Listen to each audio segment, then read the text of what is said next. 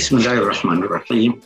Alhamdulillah wassalatu wassalamu ala Rasulillah wa ala alihi wa ashabihi wa Bapak-bapak, ibu-ibu, saudara-saudara sekalian, Assalamualaikum warahmatullahi wabarakatuh.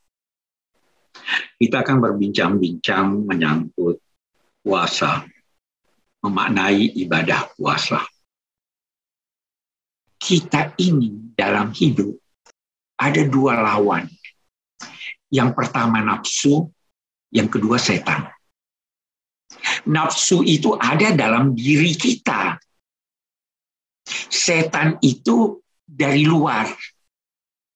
Yang paling bahaya kalau setan berkolaborasi dengan nafsu. Nah, nafsu musuh kita, tetapi dia beda dengan setan. Nafsu itu tidak boleh kita bunuh. Tidak boleh kita singkirkan dari diri kita. Yang perlu hanya kita kendalikan.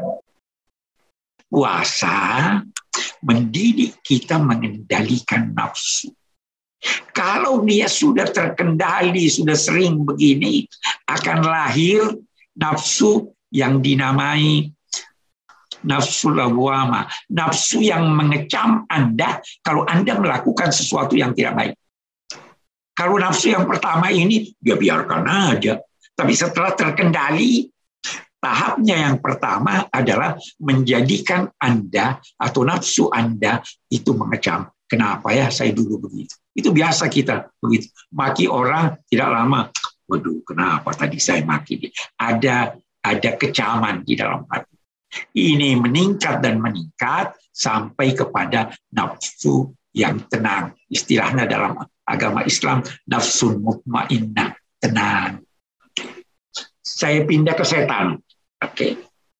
Karena kan kita kita ingin mengendalikan nih, kita ingin mencapai target musuh kita ada dua, nafsu dan setan.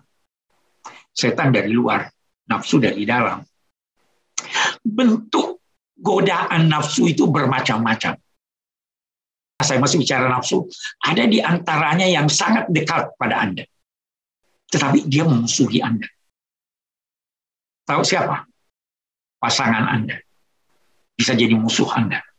Istri, udah deh belikan saya ini, ini, ini segala. Ya kan begitu toh?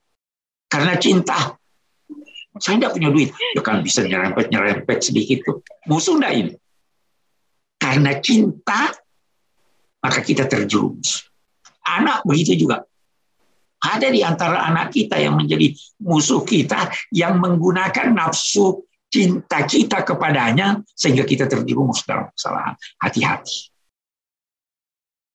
Kita perlu mencintai pasangan, kita perlu mencintai anak, tapi jangan melampaui batas.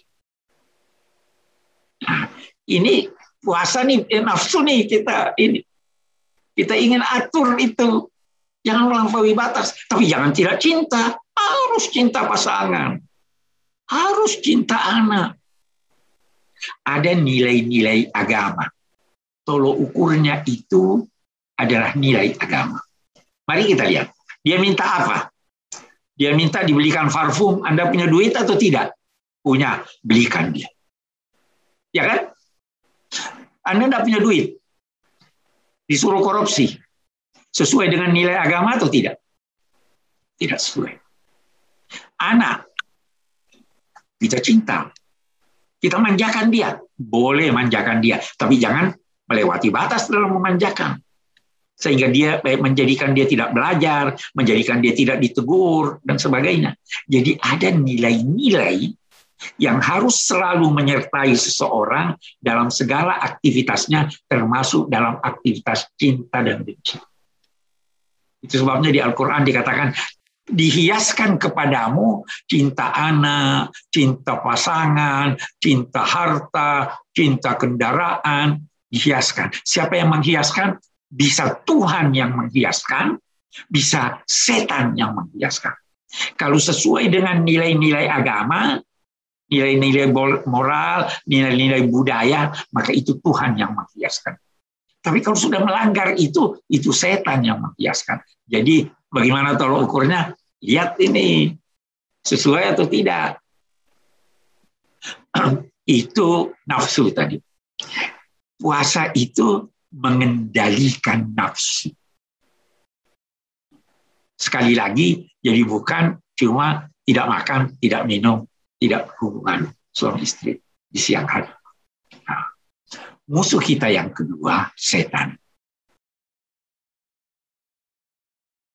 Setan itu beda dengan nafsu. Kalau nafsu, eh, eh, dia menuntut sesuatu dan apa yang dituntutnya tidak mau diganti dengan yang lain, walaupun yang lain itu lebih bagus. Pokoknya apa yang dia minta itu harus ada. Anak kecil, saya beri contoh anak kecil dengan orang dewasa. Karena kita gambarkan nafsu seperti anak kecil. Anda janji dia mainan. Sebentar dibeliin mainan, mau apa toh? Katakanlah eh, eh, apa ya? Eh, mobil-mobilan. Harga berapa mobil-mobilan? Katakanlah eh, 300 ribu. Pulang dari kantor, kita lupa bawa mobil-mobil. Dia nagih, mana mobil-mobilnya ayah? Waduh lupa. Oh, nangis dia. Coba beritahu dia, nanti diganti dengan uang satu juta. Mau enggak dia? Dia enggak mau. Saya maunya mainan, mobil-mobilan. Sekarang juga. Besok ya, tidak. Pokoknya ah, itu meronta. Itu nafsu. Dia tidak mau diganti. Kalau setan tidak begitu.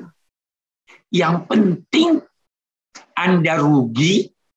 Kalau tidak rugi, Anda tidak untung. Saya beri contoh. Oke. Eh, kerugian yang sangat besar. Dia katakan pada Anda, jangan percaya wujud Tuhan. Tidak ada Tuhan itu. Itu setan datang. Anda berkata, oh itu enggak mungkin itu, salah itu, saya percaya wujud Tuhan. Dia turun. Oke, dia memang Tuhan ada, tapi Tuhan itu kan maha pengampun. Dia bilang begitu. Dia bilang, oke dia berzina aja lah. Oh, enggak boleh berzina. Turun lagi. Mencuri aja. Turun lagi. Begitu seterusnya itu setan. Tapi begitu Anda terjerembab di dalam ini, dia naik, naik, naik. Sampai akhirnya mendapatkan kerugian yang besar. Anda mau salat tarwih.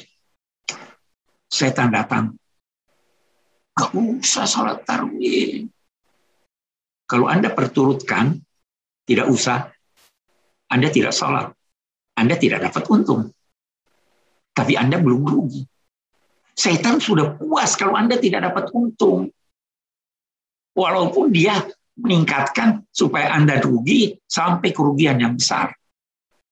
Itu setan. Itu sebabnya setan dinamai mempunyai langkah-langkah. Langkah maju atau langkah mundur. Anak ini setan. Setan ini punya kelemahan. Dia pernah bersumpah kepada Tuhan. Iblis itu pernah bersumpah, saya pasti menggoda manusia dari depan, dari belakang, dari kiri dan kanan. Juru ini dikuasai oleh setan. Hati-hati. Ada dua tempat dia tidak bisa tembus. Arah atas dan arah bawah. Dia bisa dari kiri, dari kanan, dari depan, dari belakang. Dari atas dia tidak bisa. Dari bawah dia tidak bisa. Apa maknanya? Kalau Anda selalu mengaitkan diri Anda dengan yang di atas, setan tidak bisa untuk mengganggu. Atau kalau Anda selalu menyadari kelemahan Anda di hadapan Tuhan, setan tidak mungkin mengganggu Anda. Inilah iman Sekaligus itulah yang memberikan kepada seseorang imunisasi. Setan itu dilukiskan sebagai virus yang berbahaya. dia bisa menular, dia bisa masuk, merusak. Tapi kalau Anda imun, tidak mungkin dia masuk. Nah, puasa ini mestinya dimaknai seperti ini. Bahwa dia mengendalikan nafsu, dia me, me, me, me, me, menampik lahir datangnya setan, itu semua kita kembali kepada yang pertama agar manusia selalu ingat bahwa dia adalah makhluk dewi dimensi, ada jasmani, ada rohani, dan pada akhirnya dia akan mati. Kematian bukan akhir dari wujud manusia. Kematian itu bukan ketiadaan. Kita masih ada, tapi kita pindah tempat. Puasa mau seperti itu. Puasa ingin kita melakukan itu. Nah, kalau kita baca Al-Quran, kita menemukan dan ini yang populer, sangat populer orang sebut-sebut bahwa puasa agar bertakwa, ya kan? Itu sebenarnya target awal. Bukan itu ultimate goal. Kita lihat. Takwa itu dari segi bahasa berarti menghindar. Menghindar dari ancaman atau siksa ilahi. Anda berusaha, harus berusaha menghindar dari siksa ilahi. Siksa ilahi ada dua macam. Ada siksa di dunia, ada siksa di akhirat. Siksa di dunia akibat pelanggaran terhadap hukum-hukum alam. Anda tidak kerja, tidak berusaha, miskin. Itu siksa Tuhan karena Anda melanggar. Anda makan makanan kotor, sakit. Itu siksa Tuhan di dunia karena melanggar hukum-hukum alam. Ada siksa Tuhan di akhirat. Anda tidak melaksanakan tuntunan agama. Anda tidak disiksa di dunia. Siksanya di akhirat. Kalau ada di dunia itu panjar. Nah, takwa menghindar dari siksa Tuhan. Virus ini bisa dia disiksa Tuhan. Hindari itu. Pakai masker. Protokol. Ya kan? Itu bagian dari takwa. Tetapi kalau Anda bertakwa, Anda belum untung. Saya hanya terhindar, tidak sakit. Jadi saya masih kembali kayak kemarin nih. Ah, ada ultimate goal itu diterangkan oleh Al-Quran, tapi sering kali saya hampir tidak pernah mendengar orang menyebut itu. Saya akan sebut di sini. Itu eh, ayat 139, ayat itu berbicara tentang akhir puasa. Walitukmilul iddata agar suka, agar supaya kamu menyempurnakan bilangan puasa menjadi satu bulan. Walitukabbirullaha ala ma dan agar supaya kamu mengagungkan Allah atas tuntunan-tuntunannya dan wala'allakum tashkuru supaya kamu bersyukur. Bukan cuma takwa dalam pengertian kebahasaan ini, kita disuruh syukur. Kalau Anda syukur, bertambah. Baru untung. Kalau takwa dalam pengertian kebahasaan tadi, belum untung. Allah ingin kita untung. La in syakartum la azidannakum. Apa itu syukur? Menggunakan segala apa yang berada di lingkungan Anda sesuai dengan tujuannya dia diciptakan. Sesuai dengan eh, tujuan di Anda diberi sesuatu itu. Saya diberi pici. Saya tidak mensyukuri kalau saya tidak gunakan pici ini pada tempatnya. Saya tidak mensyukuri pici ini kalau saya jadikan penggosok sepatu. Syukur, gunakan sesuai tujuan dia dianugerahkan. Anda, Anda dianugerahi kesempatan untuk bekerja di suatu tempat. Gunakan kesempatan itu untuk tujuan Anda dianugerahi kesempatan ini.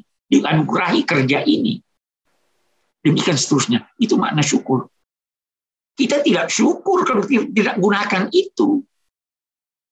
Anda diberi pakaian, bagus. Anda masih pakai pakaian itu atau tidak? Ah, ini ibu-ibu banyak punya pakaian di lemari. Anda tidak syukuri pakaian itu kalau Anda tidak pakai. Kalau Anda tidak pakai, beri orang lain biar dipakai. Itu namanya syukur. Nah, itu puasa. Bukan sekedar bertakwa dalam pengertian terbatas tadi, tetapi intinya bersyukur sehingga bertambah anugerah Allah karena siapa yang bersyukur akan ditambah Allah karunianya dan siapa yang tidak bersyukur akan dicabut oleh Allah karunianya. Itu saya kira makna yang dikandung oleh ibadah puasa.